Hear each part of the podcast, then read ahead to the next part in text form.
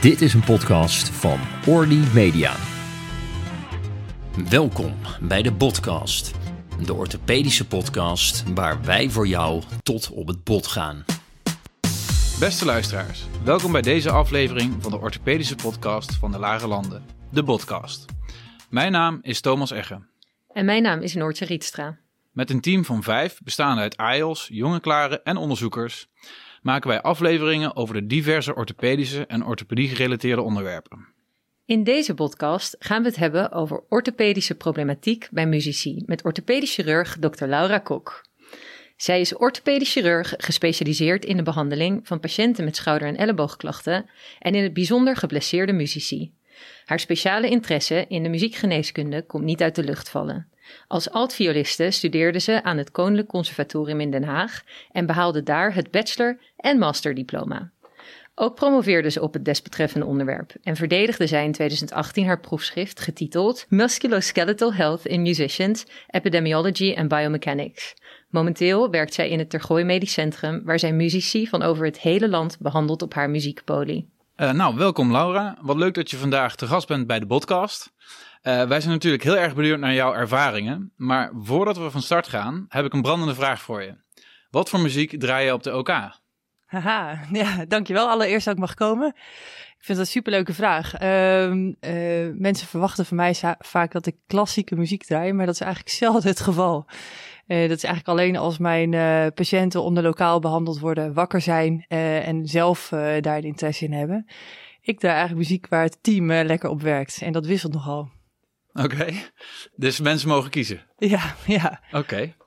Um, het is nu vijf jaar geleden dat je je proefschrift verdedigde en uh, dat je een van de uh, gespecialiseerde muziekorthopeden in Nederland werd. Um, maar laten we even helemaal bij het begin beginnen.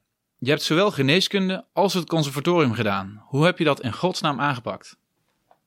Uh, ja, daar ben ik eigenlijk een beetje ingerold. Dus ik heb in de tijd in Leiden gestudeerd en in die tijd had je in Leiden de mogelijkheid om een minor op het conservatorium te volgen. Uh, dat heette Practicum Musicae en dat was initieel waren het eigenlijk een soort van uh, ja, vioolles, dus muzieklessen op het conservatorium. Uh, en dat ging heel erg goed. dus van het ene stroomde ik eigenlijk een beetje door in het andere. Mijn leraar, en ja, muziek is eigenlijk net als geneeskunde een soort van ambacht. Hè? Dat leer je van een, van een, ja, een soort van meester-gezel relatie.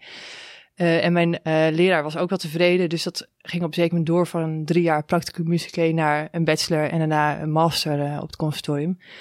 Ik had eigenlijk altijd gewoon naast mijn geneeskundeopleiding gedaan en zag dat zelf eigenlijk meer als een soort van topsport die ik naast mijn geneeskunde deed. Oké, okay, en was dat dan goed te combineren of kostte het je al die tijd? Um, nou, ik vond het eigenlijk best wel goed te combineren. Ja, het is wel een beetje denk ik hoe je het aanpakt en uh, uh, hoe, hoe belangrijk ik het vind om overal bij te zijn bij beide studies. En ook denk hoeveel uh, moeite het je kost om die studies te doorlopen. Maar ja, ik vond het heel erg leuk. Dus ik ging overdag ging ik meestal naar de geneeskundeopleiding en dan in de avonden naar het conservatorium. ja, het was ook heel gezellig tijd eigenlijk. En waren er nog bepaalde uitdagingen? Um, nou, de grootste uitdaging zat er eigenlijk in dat uh, ik speelde jaarlang in het uh, European Union Youth Orchestra. En dat is een orkest dat gaat uh, een paar maanden per jaar op tournee. En een groot deel van die tournees in de zomervakantie. Dat viel natuurlijk ook in de vakantie van de universiteit. maar er was ook een lentetournee die daar aan vast zat. Dat is wat, vaak wat lastiger te organiseren. Dus dan moest ik ja, onder het mom dus van zo'n topsportregeling daar het een en ander voor elkaar krijgen. Um, en als uh, is het ook heel gebruikelijk om al best veel te werken. Uh, en dat was ook een fijne bron van inkomsten tijdens mijn studie. Maar dat is natuurlijk allemaal een beetje last minute uh, werk wat je dan doet. En dat was wel af en toe vlieg, ja, een beetje passen en meten om dat naast de opleiding te doen. Oké, okay. en um, waren er nog gelijkenissen tussen geneeskunde en het conservatorium? Uh, ja, heel veel eigenlijk. Uh, er zijn allemaal best wel gemotiveerde studentengroepen. Hè? Uh, met allebei best wel een, een ge geïsoleerde wereld. Dus geneeskundestudenten hebben heel veel geneeskunde vrienden, om het zo maar te zeggen. Mm -hmm. ja. en voor consortiumstudenten geldt hetzelfde wel. Dus ook best wel een hele ja, groep die zich met veel consortiumvrienden uh, omringt. Dus ja, dat is wel opvallend. Dat zijn echt twee verschillende wereldjes, om het zo maar te zeggen. Ja, en ja, we zitten nu in de spreekkamer in het Tergooi ziekenhuis, maar niet in een grote concertzaal. waarom ben je niet doorgegaan met het conservatorium of je muziekcarrière? Ja, dat is dus nooit de opzet geweest. Dus voor mij, uh, ja. Stick the plan. Ja, voor mij was, het, was de conservatoriumopleiding, uh, ik vond het heel leuk om te doen. En het was ook een soort van ticket om de wereld te zien. Hè? Dus uh, met die viool reisde ik de wereld rond. en zag ik van alles, maakte ik van alles mee. en om dat mogelijk te maken was het wel fijn om die conservatoriumopleiding te hebben. En het ging me makkelijk af. Ik vond het ook een hele leuke wereld om me in te bevinden. Maar het idee dat ik na het afronden van mijn conservatoriumopleiding op een zeker moment dat, ja, wat hoe zeg je dat, avontuurlijke leven moest inruilen voor uh, werk wat eigenlijk in kwaliteit er niet op vooruit zou gaan en wel uh, ja, wat eentoniger zou gaan voelen. Ja, dat mm -hmm. heb ik nooit als serieuze optie gezien. Nee. Oké, nou uh, leuk om in ieder geval over te horen. Ik had nog wel één vraagje waar ik benieuwd naar was. Um, je, omschrijft allebei de, de, de, studenten, zowel bij, bij geneeskunde als op het conservatorium, als heel gedreven. En ik hoorde toen ik zelf geneeskunde studeerde nog wel eens om me heen van er is zoveel druk en er ligt zoveel druk op mij. Nou, ik kan me voorstellen dat dat dan op het conservatorium ook misschien wel zo werd ervaren. Was dat voor jou dan niet dubbel? Nee, juist extra relaxed. dat was misschien de reden dat het zo goed ging. Want dat is het geinige als je dus niet de hele dag op het conservatorium rondloopt, maar alleen op bepaalde mensen er bent en gewoon een beperkte hoeveelheid tijd hebt die je eraan kan besteden. En bovendien ook niet de afhankelijkheid hebt dat je weet van ja, dit, dit wordt later mijn uh, inkomen. Ik moet wel goed presteren, want anders uh, lukt het me niet om uh, met muziek mijn brood te verdienen. Ik heb die druk nooit gevoeld. Ja. Oké, um, nou dan gaan we eventjes door, uh, om het zo maar te zeggen, naar de volgende fase. Um, want nadat je bij de studies had afgerond, um, heb je als het goed is, ben je, heb je eerst besloten om te gaan promoveren voordat je aan de opleiding begon. Zeg ik dat goed? Ja, dat is, ja, dat is, uh, ik, uh, ik, ben inderdaad begonnen met promoveren. Uh, en dat heeft een beetje parallel gelopen met wat ANIOS-werk wat ik heb gedaan. Mm -hmm. En uiteindelijk heb ik mijn promotie gewoon in mijn eigen tijd gedaan. Oké. Okay. Ja. En, en wat was voor jou, want je zou kunnen zeggen, je was zelf al je, hè, muzikus. Um, je hebt al een heleboel ervaring. Je kan je al goed inleven misschien in die patiënten. Wat was voor jou de reden om toch te zeggen, ik ga onderzoek doen naar deze specifieke patiëntenpopulatie? Nou, ik besef nu wel dat als je orthopeed wil worden, dat je dan wel met iets meer dan uh, ja, uh, op je sollicitatie moet komen dan alleen klinische ervaring. Uh, bij mij begon mijn onderzoek eigenlijk als afstudeerscriptie aan het uh, consortium. dus ik had wel wat onderzoek gedaan bij de orthopedie. Ik wist al wel dat ik orthopedie heel erg leuk vond. Uh, en toen dacht ik, ja, hoe kan ik hier nou een vervolg aan geven? Ja, dan kun je in een, in een lopend promotietraject starten of in een lopende lijn uh, uh, meegaan en daar je jezelf verder ontwikkelen en daar je proefschrift in schrijven. ik dacht, ja, ik heb hier wel, ik besefte wel vroeg, ik heb wel iets wat ja, weinig andere mensen hebben, namelijk die dubbele studie. Dat vond ik ook interessant. Waarom gebruik je die kennis van beide vakgebieden niet? En toen heb ik dus een afstudeerscriptie gedaan op het uh, consortium maar dat wel via de orthopedie opgezet. Uh, en dat was toen het eerste onderzoek. Dat was, werd een relatief grote database waar ik nog meerdere artikelen uh, uit kon schrijven. En vervolgens zijn nog meer vervolgonderzoek geweest. En uiteindelijk is dat dan uh, een proefschrift geworden. Ja. En, en had je daar, was er al iemand in dat veld die je zou omschrijven als een, een soort muziek slash orthopedie onderzoeksgoeroe? Iemand die je als voorbeeld kon gebruiken of was je daarin echt een pionier? Nou, in Nederland uh, loopt best wel voorop hè, met de muziekgeneeskunde. Dus uh, Bonnie Rietveld heeft heel lang alleen maar dansers en muzici behandeld als orthopeed. Um, ja, dat is best wel een hele bekende kliniek geweest, het Centrum voor Dans en. Um, hij is inmiddels een aantal jaar met pensioen, maar hij heeft wel heel veel mensen geïnspireerd in Nederland om, om zich daar ook mee bezig te houden. mij ook, moet ik eerlijk zeggen. Um, en uh, ja, qua onderzoek heb ik het meer gezocht in een academisch centrum en daar de lijnen uitgezegd. Ja. Um, nou ja, je bent uh, opgeleid in Leiden tot orthopedisch chirurg, uh, kwamen we achter bij onze voorbereiding. Um, maar hoe kun je je opleiding nou goed combineren met je passie voor muziek? Ben je bijvoorbeeld nu nog bezig met muziek? Ja, moet ik allereerst heel even corrigeren. Ik ben inderdaad, het academische deel van mijn opleiding is inderdaad in Leiden geweest. En dat was in de tijd dat in de VU in de opleiding in de problemen uh, kwam. Uh, in de rest van mijn opleiding ben ik echt een roge Noordwester. Uh, dus ik heb heel veel mijn opleiding in Spaarne gedaan en in Alkmaar. tijdens mijn opleiding heb ik niet zo heel veel meer gespeeld. Want in het begin heb je nog heel veel, ja, we noemen dat snabbels in de muziek. Dus heel veel werk waar je dan last minute voor wordt gebeld. Wil je invallen in theatertour of ja, in mijn geval vloog ik regelmatig naar Tenerife om daar in het orkest te spelen. Dat gaat niet meer. Hè? Dus dat kan wel tijdens je kooschappen kun je daar een beetje mee sjoemelen. Maar als je eenmaal werkt, dan ja, die, je werk gaat als, zeg maar, als assistent orthopedie gaat boven het last minute werk van de muzikant. Dus dat hield een beetje op. Uh, nu speel ik nog wel eens, maar echt op een ander niveau. Dus ik speel niet dagelijks thuis. Ik speel alleen voor de lol nog. En dan met name met mensen die ook Constorm hebben gedaan en daarna iets anders zijn gaan doen. Oké. Okay. Ik geef nog wel eens optredens, maar dat is echt niet meer het niveau wat ik had als toen ik studeerde. Vind je dat jammer? Nee. er is iets moois voor teruggekomen. Er is iets heel moois voor teruggekomen, ja. En ik, ik denk, als ik nu zo terugkijk op die periode... ik denk ook wat ik het allerleukste vond uh, aan die periode op het consortium... is dat ik nieuwe dingen leerde. Dat ik inspirerende mensen uh, om me heen had. En dat ik ja, merkte dat ik groeide in, in een bepaalde skill. Uh, ja, nu is die skill kan ik niet goed onderhouden. Daar is gewoon geen tijd voor naast mijn werk als orthopeed. en haal ik weer heel veel energie uit op een andere manier mezelf ontwikkelen.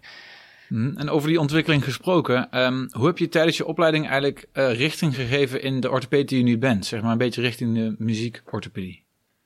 Nou, ik had geluk dat ik in Spaarne laatst heel veel mijn opleiding deed. Dat ik net mijn promotie afgemaakt. En toen zat ik met mijn opleider Arthur van Noord om tafel. Dus ik, nou, nu afgemaakt, maar eigenlijk wil ik wel een klinisch vervolg eraan geven. En Art is een fantastische opleider. En die zei, kom, we gaan, gewoon, uh, we gaan het gewoon opzetten. En die, samen met hem hebben die muziekpolen in Spaarne opgezet. En dat was eigenlijk de voorloper van de muziekpolie die ik hier nu in te gooien heb. Ja, want dat, dat wilde ik eigenlijk ja. uh, precies nu vragen. We zijn natuurlijk vandaag in dit splinternieuwe ziekenhuis. Het is uh, nou, geweldig om dit zo te zien en om mooi, rond te lopen. Ja, het is echt heel erg mooi. Um, want ik was eigenlijk ook wel benieuwd uh, waarom je de muziekpolie eigenlijk hier nu hebt opgezet in, in het Tergooi. Het is natuurlijk spiksplinter nieuw hier en het is hier prachtig. Dus dat is een zeer voor de hand liggende reden. Uh, maar eigenlijk is dat dus al begonnen in het Spaarne. Ja, zeker. Ja, en dat is aan het eind van mijn opleiding uh, heb ik dat gedaan. En tijdens, tijdens mijn fellowship, wat ik daar heb gedaan, heb ik dat ook doorgezet. Ja, dat waren eigenlijk de eerste stappen in het, in het naar mijn smaak inrichten van die muziekpolie. En uh, ook wel heel essentieel, denk ik, in uh, mijn carrière. Nou, superleuk ja, um, om te horen. Ik denk dat het uh, goed is als we wat meer de diepte ingaan in wat voor patiënten je precies behandelt. Ja, um, nou ja, zoals al gezegd, we hebben een klein beetje huiswerk gedaan. Ik kwam er bijvoorbeeld achter dat volgens het Metropole Orkest er meer dan 2 miljoen amateurmuzici in Nederland zijn. Waarvan er 114.000 spelen in een harmonie, fanfare of brassband. En even ter vergelijking, uh, de KNVB, de Koninklijke Voetbalbond, heeft tijdens het voetbalseizoen 21-22 een telling verricht met in totaal 1,2 miljoen leden. En over het seizoen 21-22 bij de Koninklijke Hockeybond waren er 265.000 leden. Dat zijn superveel potentiële patiënten voor de muziekpolie. Uh, maar hoe kan het dat er maar vijf muziekspreekuren in Nederland zijn? Goeie vraag, hè? Ja, daar is heel leuk dat jullie hier nu zitten. Ik denk dat er heel veel muzici worden behandeld door mensen die niet speciale interesse in uh, muzikant hebben. Eigenlijk een beetje de status hoe dat was met de sportorthopedie uh, uh, tientallen jaren geleden. Oké, okay, en, en hoe groot is het probleem voor de muzici in Nederland dan? Ja, super groot. Ja, ja, dus dat is een beetje een deel van mijn proefschrift. Hè. Als je dan kijkt naar um, uh, hoeveel klachten komen er voor, dan heb je het over de professionele muzici. Zie je dat 90% van de professionele muzici heeft in het afgelopen jaar musculoskeletale klachten gehad.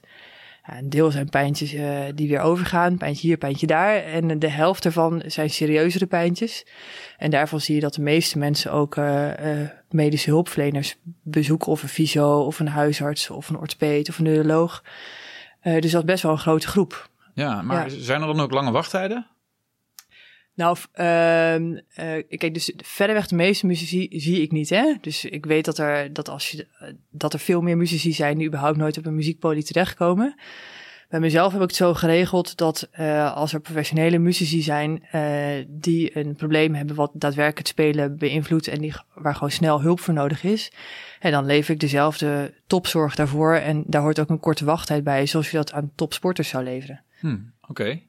En uh, ja, binnen die vijf uh, muziekspreekuren verwijzen jullie ook wel eens naar elkaar? Ja, heel veel. Want uh, eigenlijk is het spreekuur dat we in te gooien hebben, is dus een orthopedisch spreekuur. Uh, er zijn, veel of er zijn een aantal revalidatieartsen die zich echt intensief bezighouden met zorg voor geblesseerde muzici. Er zijn sportartsen um, en iedereen heeft natuurlijk zo zijn expertise. En naar mijn smaak ligt de, de zorg voor muzici met musculoskeletale klachten een beetje in het midden van die vakgebieden. En ja, als er een muzikus is met echt een pijnprobleem, wat complex is, Um, uh, waar ik als orthopeet een beperkte bijdrage aan kan leveren. Natuurlijk vraag ik mijn collega's van de revalidatie die veel muzici behandelen om dat samen met mij te doen of dat over te nemen. En bestaat er dan ook zoiets als een MDO voor muziekproblemen? nou, dat gaat vrij informeel nog. Ehm, het zijn wel hele korte lijntjes. De mensen die veel muzici behandelen kennen elkaar allemaal vrij goed. Uh, er bestaat een Nederlandse vereniging voor dansmuziekgeneeskunde, naast een internationale vereniging. En dat is een beetje waar die contacten worden uitgewisseld en waar de kennisoverdracht ook plaatsvindt. Um, voor de patiënten hier in het ziekenhuis um, was eigenlijk de initiële opzet dat het spreekuur wat meer uh, um, ja, zoals in Spaarden was, uh, dat de, de lijntjes zeg maar, naar de andere specialismen zodanig waren dat iedereen met elkaar in één spreekkamer zat. Mm -hmm. uh, dat hebben we wel een beetje aangepast, omdat elke muzikus toch wel uh, ja, een ander probleem heeft. En het is zonde om een neuroloog en een revalidatiearts en een kanoarts allemaal met elkaar in één kamer te zetten. dus ik heb zelf de voorkeur om dan persoon, mensen persoonlijk te benaderen om te zorgen eh, dat ze daar bijvoorbeeld op korte termijn terecht kunnen. Of om ze wat extra uitleg te geven wat het instrument doet uh, en, en, wat precies de vraagstelling dus, is. Zorg op maat. Ja, wel een beetje zorg op maat. Ja. Ja, waarbij het wel, het is wel duidelijk multidisciplinaire zorg, um, maar niet allemaal iedereen op hetzelfde moment bij elkaar. Oké. Okay. Ik wil daar wel uh, graag op inhaken. Je noemde net al, 90% van de professionele muzici heeft klachten gehad in het afgelopen jaar. Dat is nou, waanzinnig veel. Um, en in je proefschrift benoem je een aantal risicofactoren voor het krijgen van deze klachten. Uh, daarin las ik zwaar fysiek werk, hoge psychosociale druk, herhaaldelijke bewegingen, ongemakkelijke houdingen en zelfs zwaar tillen werd genoemd. Um, ik was wel benieuwd, hoe verschillen die risicofactoren uh, per muzikus of per instrument? En zijn er nog andere risicofactoren uh, waar we aan moeten denken bij deze patiëntenpopulatie? Ja, wat ik zie is dat elk uh, instrument heeft wel zijn eigen bekende blessures. Hè? Uh, uh, en als je kijkt naar zeg maar, met name de over, overbelastingsblessures, dan, dan kun je vaak wel een relatie leggen tussen de speelhouding of de mate van belasting en de blessure die optreedt. Ehm, daarnaast zijn er ook gewoon instrumenten die bijvoorbeeld maken dat je vatbaar bent, vatbaarder bent voor het ervaren van symptomen. Bijvoorbeeld als een uh, last heeft van een frozen shoulder. Elke patiënt met frozen shoulder heeft pijn. Maar een violist met ja, een shoulder aan de linkerkant is echt extreem beperkt, omdat hij namelijk een hele grote extra-rotatie uh, nodig heeft om het instrument te kunnen bespelen. En dat maakt bijvoorbeeld dat een fase 2 of 3 frozen shoulder, dus een frozen shoulder die, waarbij de pijn eigenlijk uh, aan het verdwijnen is en waar met name de beperking nog een rol speelt, ja, wat anders uh, behandeld ook wordt of een ander traject nodig heeft dan iemand die um, ja, geen viool speelt, om het zo maar te zeggen. Ik ben dan eigenlijk wel heel benieuwd. Um, ik ben zelf ANIOS geweest in een perifere kliniek. Um, ik heb daar heel veel frozen shoulders gezien.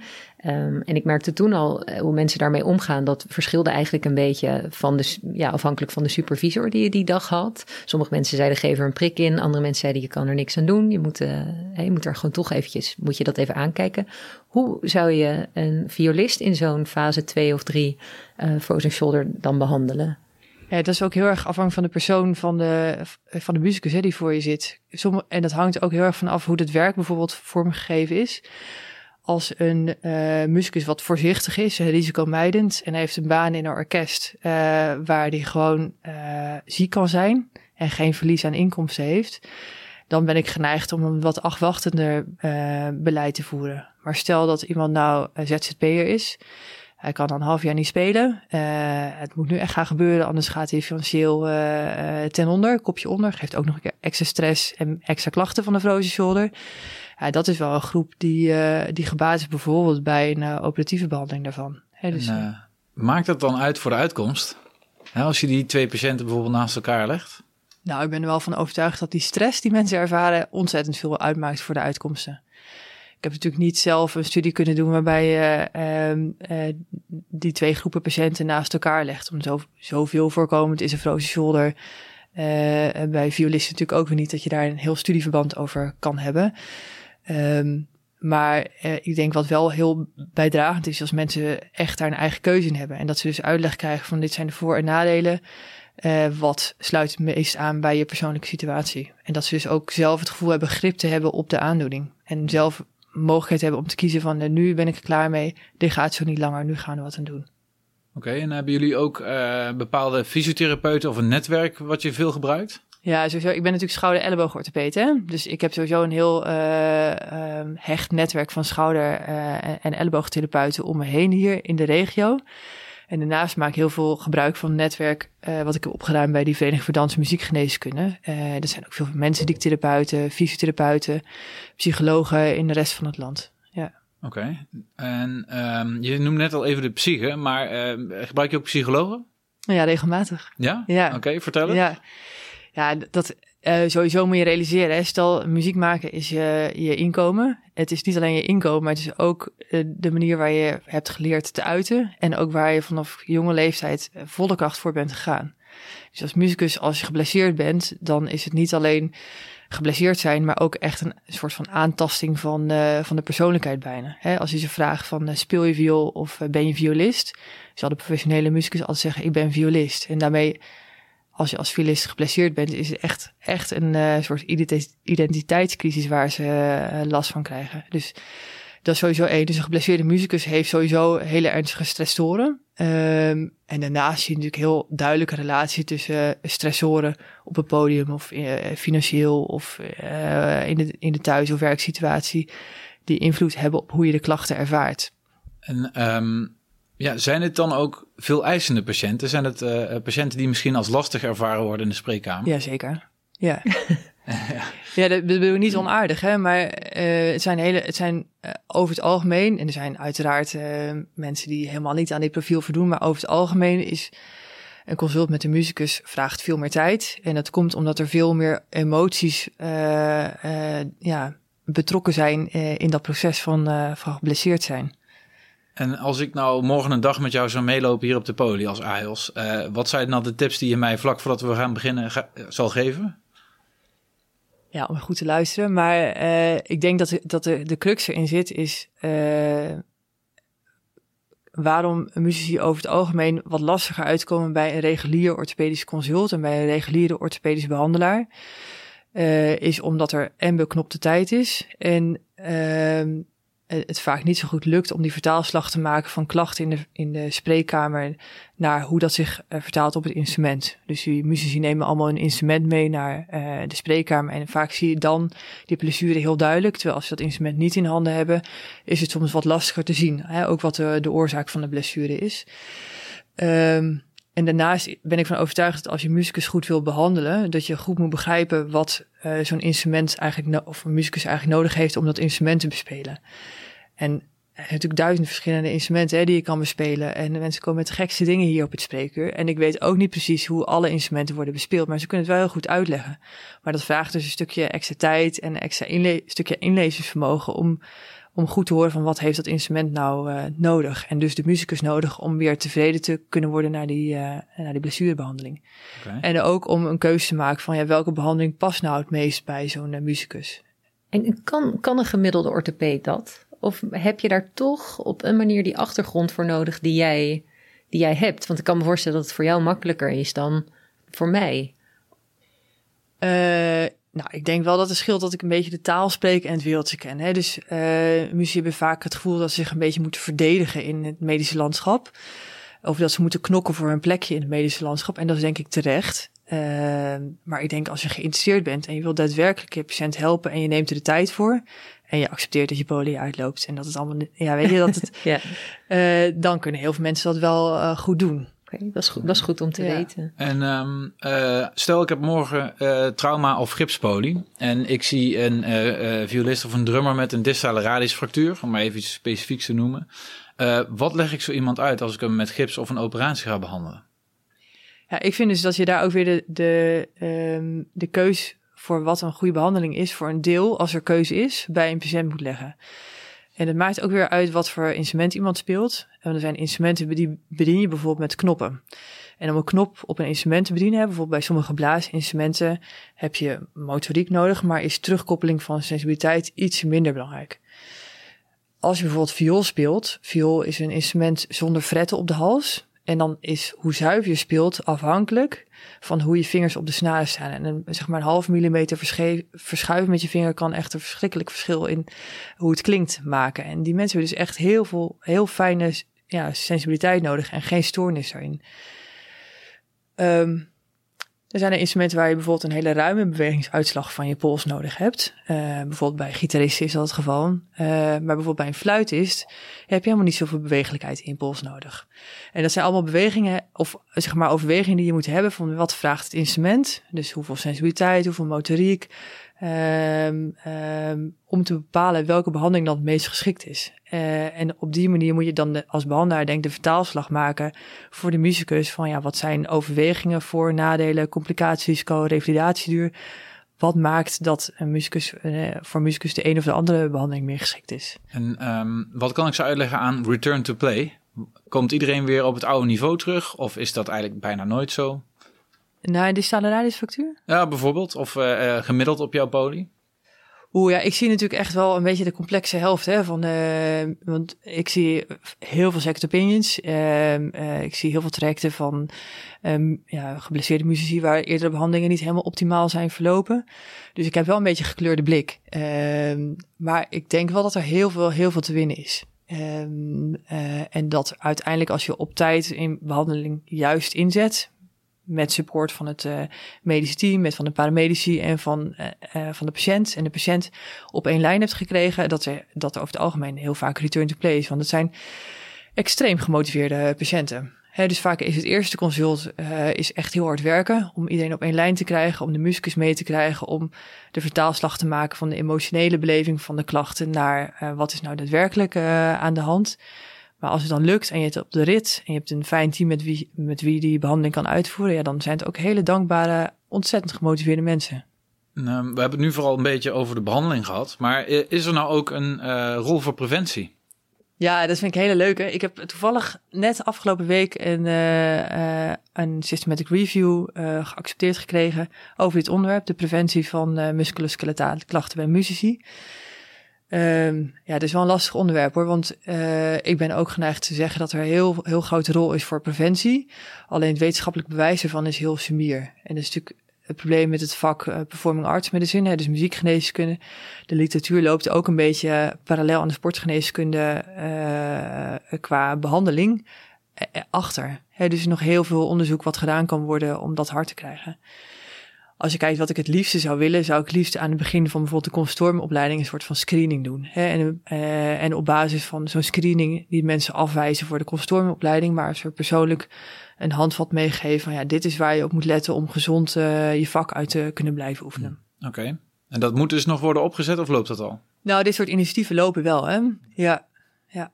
Nou ja, dat is een mooi bruggetje naar het volgende, want in de conclusie van je proefschrift noem je dat je een grote leap forward observeerde tijdens het schrijven van je boekje, uh, dankzij meer onderzoek naar musculoskeletale klachten bij muzici, uh, maar ook meer implementatie bij de muziekacademies. Uh, heeft deze trend zich voortgezet en waar, gaan we eigenlijk, waar staan we en waar gaan we eigenlijk naartoe? Ja, absoluut. Uh, dus er is wel echt een omslag gaande op de muziekopleiding en de muziekinstituten. Toen ik zelf op het conservatorium zat, moet je je voorstellen, was er gewoon eigenlijk praktisch niks. Uh, dus als je dan geblesseerd raakte, dan moest je zelf je weg in het zorglandschap vinden. Uh, en er komen dus nog steeds heel veel mensen uit met gezondheidsklachten. Nu zijn de meeste constoria hebben een, ja, een vak uh, wat, wat gaat over gezond musiceren of over ja, blik op de toekomst. hoe ga je om met klachten of met stressoren? Gehoorbescherming is ook zoiets. Dat was tien jaar geleden was het eigenlijk een beetje een no-go. In, toen ik in het orkest speelde, droeg echt niemand gehoorbescherming. Terwijl als je met je oren recht voor een trompet zit, die volle kracht blaast, nou, natuurlijk word je doof. Zo'n omslag is gaande. En dat is ook, zie je ook terug in de orkest, dat er steeds meer aandacht is voor uh, gezondheid. Maar uh, er is ook wel een hele grote uh, uh, ja, winst nog te boeken. Want wat je nu nog ziet is dat veel leraren zijn nog generatie ouder dan ik uh, ben op het consortium. En ze zijn nog een beetje via de oude school opgeleid. Um, en wat ik eerder al zei, het is echt een ambacht wat je leert. Hè? Dus in de consortiumopleiding, moet je voorstellen, heeft, hebben muzici hebben één uur per week hoofdvakles. Nou, dan leer je dus het instrument bespelen. En daaromheen een heel aantal andere vakken die dan in groepsverband worden gegeven. Maar die, dat hoofdvak, die hoofdvakles die staat nu hiërarchisch ruim boven al, die andere vakken. En dat maakt ook als jouw leraar zegt dat je iets op een bepaalde manier moet doen, uh, dat het op die manier dan gebeurt. Dus als je een leraar hebt die geen uh, rol ziet voor preventieve maatregelen, geen rol ziet uh, voor ja, uitleg over gezond musiceren of überhaupt een manier weet om met een geblesseerde leerling om te gaan. En dan krijg je dus niet het goede voorbeeld. En is, kan het ook zo zijn dat dat het advies wat vanuit school wordt gegeven overroeld wordt door die hoofdvakdocent. Hmm. Dus natuurlijk over de komende tien jaar zal het anders zijn. Want dan zie je dus dat, uh, dat daar nog een verschuiving uh, gaat plaatsvinden. En dat zeg maar, die wat ouderwetse groep leraren natuurlijk verdwenen is van de conservatorium. Maar dat is nog wel waar ik nu mee te maken krijg. En dat merk ik ook met muziekpoli. Dat sommige leraren ja, kunnen heel goed omgaan met geblesseerde leerlingen. En er zijn ook leraren die dan denken, ja, hier kan ik niks mee, het is niet geschikt, laat me uitstromen uit het conservatorium. En dat is natuurlijk nog steeds zo, net als bij de dansvakopleidingen. Hè. Dat is, het is een selectieprocedure. Dus en de hele tijd vallen de mensen af. En op zeker moment blijft er een select groepje mensen over wat geschikt is voor het vak. En dan blijven ook continu mensen uitstromen. Uh, vanwege gezondheidsklachten, vanwege financiële aspecten. En op een zeker moment blijft er een klein groepje over. Terwijl als je muziek maakt en je trekt de parallel naar bijvoorbeeld de sport. En muzikus ben je in principe gewoon voor de rest van je carrière. En dan stop je niet op je dertigste mee. Hmm, Oké, ja. En uh, je zei het al, uh, een tienjarenplan. Waar hoop je zelf te staan over tien jaar met de muziekpolie? Ah ja, ik ben eigenlijk best wel tevreden met de muziekpoli hierin te gooien. Dat is ook wel eens leuk. Dat is ook wel eens leuk om te horen. Het gaat gewoon best goed. Nou, ik, wat ik, uh, ik, heb het gemast dat ik in een ziekenhuis werk en in de vakgroep werk waar, uh, waar de enthousiast wordt gereageerd op de muziekpoli en echt alle ruimte is om uh, nieuwe initiatieven te ontwikkelen. Um, ik hoop wel dat de muziekgeneeskunde uh, mede met mijn input zich uh, wetenschappelijk nog verder op de kaart gaat zetten. En wat ik heel fijn zou vinden is uh, als die ontwikkeling die op de consortia gaande is ook uh, voortgezet wordt. Hè? Dus dat het uh, gezond musiceren voor iedereen een normaal onderwerp wordt om over te spreken. Um, en ik zou het wel mooi vinden als, als je ziet dat diezelfde groei eigenlijk wordt doorgezet in het zorglandschap. Hè? Dus dat muzici ook beter hun weg kunnen vinden in de ziekenhuizen of bij behandelaren. En die voelen zich soms een beetje verloren. Hmm. Uh, en, die, en die krijgen natuurlijk niet de zorg die eh, topsporters bijvoorbeeld hebben. En, en daar zou ik me echt wel hard voor willen maken dat dat nog beter geregeld is. Oké. Is, is dat ook de reden dat ze, want dat schrijf je ook in, in je proefschrift, dat ze vaak veel meer zorgverleners bezoeken? Uh, is dat ook gewoon omdat er nog niet een duidelijk pad is van je begint hier en dit is het deel van de fysiotherapeut en dit is het deel van de orthopeed of van de revalidatiearts. Is, is dat eigenlijk wat je bedoelt? Dat dat wat, ja, wat duidelijker geplaveid pad moet worden? Ja, je kan je voorstellen, um, als je bijvoorbeeld een, uh, een professionele sportclub hebt, bijvoorbeeld een voetbalteam, uh, of ja, uh, dan zie je dat daar omheen een heel netwerk hangt van zorgverleners. Hè. Zijn sportarts, er zijn fysiotherapeuten. en als met een van die spelers wat is, dan dragen zij zorg voor een goede gang eigenlijk in het medische circuit. Bij de meeste orkesten ontbreekt dat volledig. dus er is wel een, een bedrijfsarts betrokken, uh, maar er is natuurlijk geen behandelaar. Uh, en uh, bij sommige orkesten is er wel een fysiotherapeut die af en toe langskomt. maar er is niemand die echt die muziek onder de hoede neemt en die, en die sturing geeft. Dus er is niet zoiets als een orkestarts die in de coulissen zit en als er iets gebeurt dat je er bovenop zit? Nou, nee, niet, niet vergelijkbaar met uh, hoe het bij de sporters is. Nee. En dus als een orkest op tournee gaat, gaat over het algemeen daar ook geen uh, behandelaar mee. Geen fysiotherapeut, geen arts. Uh, terwijl ze spelen elke avond een concert. Iedereen weet dat op tournee dat je daar geblesseerd raakt. Want dat daar is gewoon een, ja, dat is de meest blessuregevoelige omgeving die je kan hebben. En de, dat stukje mist vaak. Ja. Hm, Oké. Dus ja, ik vind het heel leuk om met die orkesten ook om, uh, om tafel te gaan en met de bedrijfsartsen. En dan, uh, en dan te kijken van hoe kunnen we dit stukje nou uh, verbeteren. En ze staan er absoluut open voor. Alleen ja, het verschil tussen sport en de muziek is natuurlijk ook de financiële belangen. Hè? En dat maakt het ook lastig om dit stukje beter te organiseren. Quick for.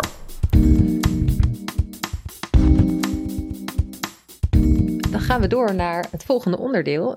Laura, ik ben heel benieuwd. Wat is jouw favoriete bot en waarom? Dat vraag je aan een schouder-elleboogchirurg. Ja, de humor is natuurlijk, hè? Oh, de... What else? en waarom, waarom de humorus? Ja, wat, uh, geen idee. Oké, we houden het hierbij. We houden het hierbij. We houden het hierbij. Um, Laura, wat zou je doen als je geen orthopedisch chirurg was geworden? ja, ik denk uh, architect. Uh, iets anders creatiefs, iets uh, beta-achtigs. ja, okay. ik denk dat ik heel veel dingen heel erg leuk had gevonden. Ja, maar wel de beta-hoek. Wel de beta-hoek, ja. En als je moest kiezen, nooit meer orthopedie of nooit meer muziek? Wat kies je dan? is alle, allebei een beetje saai, hè? Ja, uh, zonder muziek valt prima te leven, maar het wordt wel echt een stuk minder leuk in het leven. Dus liever niet. Ja, en orthopedie is natuurlijk ook iets van voor mij en voor elke orthopedie van voorbijgaande aard. Dus er komt een moment dat er geen orthopedie meer is in mijn leven. Ja, dat is ook prima mee te leven. Is ook wel heel saai, denk ik. En um, uh, in jouw carrière, wat heeft, wat is, nou even opnieuw. um, in jouw uh, carrière, wat heeft uh, de grootste verandering voor jou betekend? Voor mij persoonlijk of voor Ja. de orthopedie? Beide. Nou, het, het opzetten van de muziekpolie is wel een essentiële stap geweest, ja. Zeker, denk ik, in de tijd dat... eh, ja, ik, ik ben van de generatie jonge klaren die, eh, eh, die echt wel moesten zoeken naar een plek. Ehm, en die muziekpolie is natuurlijk wel iets waarvan ik heb laten zien van ja, ik kan iets opzetten, iets doorzetten. En eh, eh, dat is denk ik ook wel een mede aanleiding geweest om hier in te gooien te komen werken. Het heeft je een beetje gevormd. Heeft me wel gevormd, ja, zeker. En welke tip zou je jezelf geven aan het begin van jouw carrière of opleiding? Ik denk dat in het begin heb ik wel eens gedacht. eh, het vak orthopedie is natuurlijk. Er zijn heel veel mensen die een mening hebben over hoe het vak orthopedie eh eruit moet zien. Hè, en wat je voor kwalificaties in huis moet hebben om een goede orthopedie te zijn. Er zijn natuurlijk heel veel manieren om het vak uit te oefenen. En ik denk dat het juist heel mooi is dat niet iedereen dat op precies dezelfde manier doet. Ehm, eh, en aan het begin van de opleiding zie je dat soms wat minder dan aan het eind. Ik denk dat het heel mooi is om zo op die manier de orthopedie te verbreden. Oké. En uh, nou, je zei al, uh, uh, schouder, uh, of eigenlijk bovenste extremiteit orthopeed. Uh, voor welk orthopedisch probleem mogen we jou om drie uur s'nachts bellen? Uh, ja, ik vind complexe schouderproblemen, daar kun je me wel s'nachts voor wakker maken. En ik vind het ook heel erg leuk als er muzici komen met een orthopedisch probleem wat echt orthopedisch is en op die manier ook operatief behandeld kan worden. Ja, dus een duidelijk behandelbaar probleem. Ja, eigenlijk. ja. Duivelse dilemma's. Um, dan gaan we door naar de duivelse dilemma's. Als je nog maar één orthopedisch probleem zou mogen behandelen, welke kies je dan? Ja, die had ik natuurlijk van tevoren gezien, die vraag. Ja, um, één operatie of één orthopedisch probleem? Ik ben wel geïnteresseerd in beide. Ja, dus als je het orthopedisch probleem hebt, nou, ik dacht als je nou de kussgeur pakt, dan kun je eigenlijk het hele palet aan uh, schouderoperaties door heb je. En uh, scopische operaties en uh, de revisieschirurgie. Uh, je kan alle kanten op ermee. Prothesologie ja, uiteindelijk. Ja, ja, precies. Prothesologie en uh, revisieprothesologie mag dan ook wel in het palet, denk ik. Een hele slimme keuze dit. Uh, dus daarmee hou ik soort van mijn hele schouderpalet. ja. um, als je het hebt over één ingreep. Nou, ik vind dus een zeg maar anatomische schouderprothese echt een hele dankbare ingreep om te doen. Uh, en dat is soms in orthopedisch in Nederland nog niet altijd bekend dat dat ook echt wel in de categorie totale heup, totale knie uh, valt. Dus gecentreerde omartrose uh, met patiënten die gewoon veel pijn en beperking hebben, die kun je echt daar heel tevreden mee maken. Ja, want voor mijn idee is het uh, juist de reverse schouderprothese, de omgekeerde schouderprothese, juist meer in zwang. Klopt dat? Ja, die wordt veel meer geplaatst. Uh, maar de reverse prothese heeft wel um, in functie uh, en tevredenheid wat slechtere resultaten dan de anatomische. Okay. Dus als je de keuze hebt bij een patiënt tussen een anatomische en reverse, dan zou ik zeker voor de of anatomische gaan. Oké, okay, duidelijk. En is ja. er nog een verschil bij tussen de algemene populatie en de muziekpopulatie? Nou, de muzici? De, um, de muzici die een schouderprothese hebben gehad, kan ik op één hand tellen. Um, dat is vaak echt wel een laat stadium. Hè. De muzici komen ook heel laat pas uh, en met een verzoek om een operatieve behandeling daarvan. Um, met de reverse kun je niet zo heel goed viool spelen. Nee, ja, je exo is natuurlijk heel erg beperkt. Ja. ja. En uh, ja, oké. Okay. Um, als je nog maar één hobby uh, zou mogen hebben, wat zou je dan doen? Hardlopen. Dus geen muziek spelen? Dus geen muziek spelen, nee. Nee. Ja, dat is eigenlijk mijn grootste hobby op het moment. Dus ik loop echt heel graag hard. Um, dat vind ik ook een heerlijke afwisseling met werken in het ziekenhuis. En je woont in het bos, dus je hebt een mooie omgeving uh, om dat te doen. Wat, wat is jouw afstand? Ja, de ultra's. Echt waar? Jij rent ultramarathons? Uh, ja, niet vaak, maar dat is wel iets, dat soort van het jaarlijkse evenement inderdaad. Een mooie en, uitkiezen. En dat is 60 kilometer? Of is het nog verder? Ja, marathon en langer. Dus dit jaar was het uh, 150. Wow. Okay. Toevallig bij de Mont Blanc? Of nee, niet? Dat, die staat nog op de, die staat nog op de lijst. De bucketlist, ja. Die staat nog op de lijst, oké. Okay. Um, als mensen nou meer willen weten over wat, jou, wat jij doet, um, hoe kunnen ze dan aan meer informatie komen? Of waar kunnen ze dan terecht? Nou, ik denk dat sowieso um, goed is om even de website van het ziekenhuis te kijken. Er staat een uh, zeg maar los stukje over uh, de muziekpolie. En daaraan zit ook gekoppeld een radio-interview uh, en een krantenartikel. Um, en dat zijn eigenlijk best wel voor patiënten, denk ik, interessante artikelen om te lezen. Dus als je nou een patiënt hebt waarvan je denkt, is dat nou iets om naar de muziekpolie te sturen? Nou, sowieso van al, altijd van harte welkom. Hè. Ik denk heel graag mee. Um, en als die patiënt denkt, moet ik daar nou helemaal voor naar Hilversum? En laat gewoon die artikelen lezen. Uh, deze podcast zit er bijna op. Um, als je agenda nu leeg zou zijn, wat zou je dan vandaag doen buiten het ziekenhuis? Uh, een stukje hardlopen en mijn kinderen op tijd ophalen. Mooi. Um, dit was weer een aflevering van de podcast. Bedankt voor het luisteren en tot de volgende keer. Dit was de podcast. Dank voor je aandacht en graag tot de volgende aflevering.